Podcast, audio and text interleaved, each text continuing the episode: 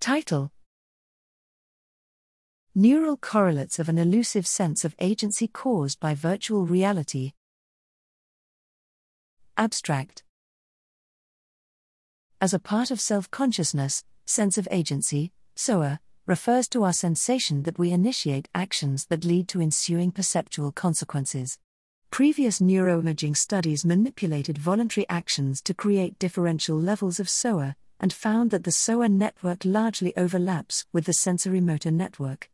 It is thus unclear whether effects observed in these regions are attributable to SOA or some specific aspects of action processes, for example, intentionality of action, related to voluntary action control, or both.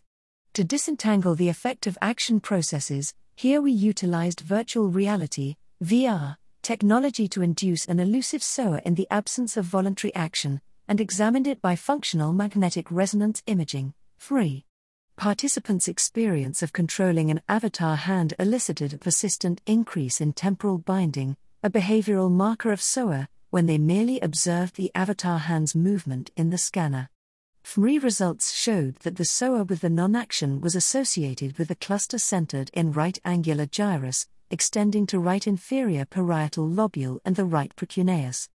These high level associative areas have been implicated in SOA with voluntary actions for their role in perceptual motor mismatch detection and action awareness. Other traditional SOA areas, especially those governing action intentionality and motor planning, were not implicated.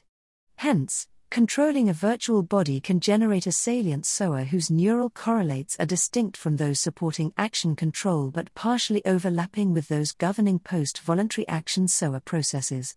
These findings also highlight the role of angular gyrus in giving rise to the self consciousness changes associated with virtual body embodiment in VR and metaverse.